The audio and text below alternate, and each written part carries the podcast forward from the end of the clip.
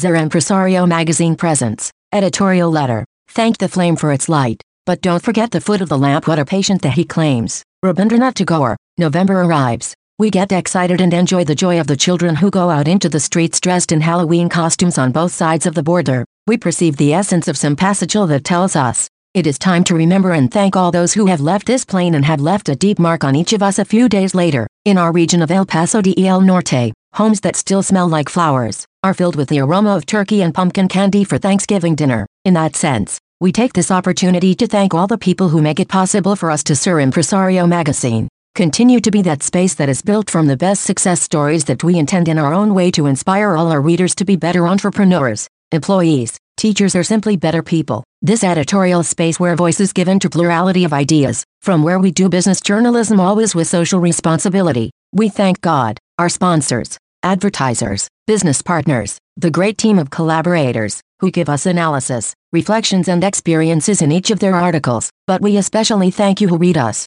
who listen to us and who work every day for the good of the community, the border, the state and the country. A million thanks. God bless you. Jose Luis Mauricio Esparza, Director G's. Copyright 2023, Grupo Editorial Ser Empresario, all rights reserved. Any opinion expressed in the various contents of this magazine is the responsibility of the person who expresses it, and do not necessarily reflect the position of this publishing house.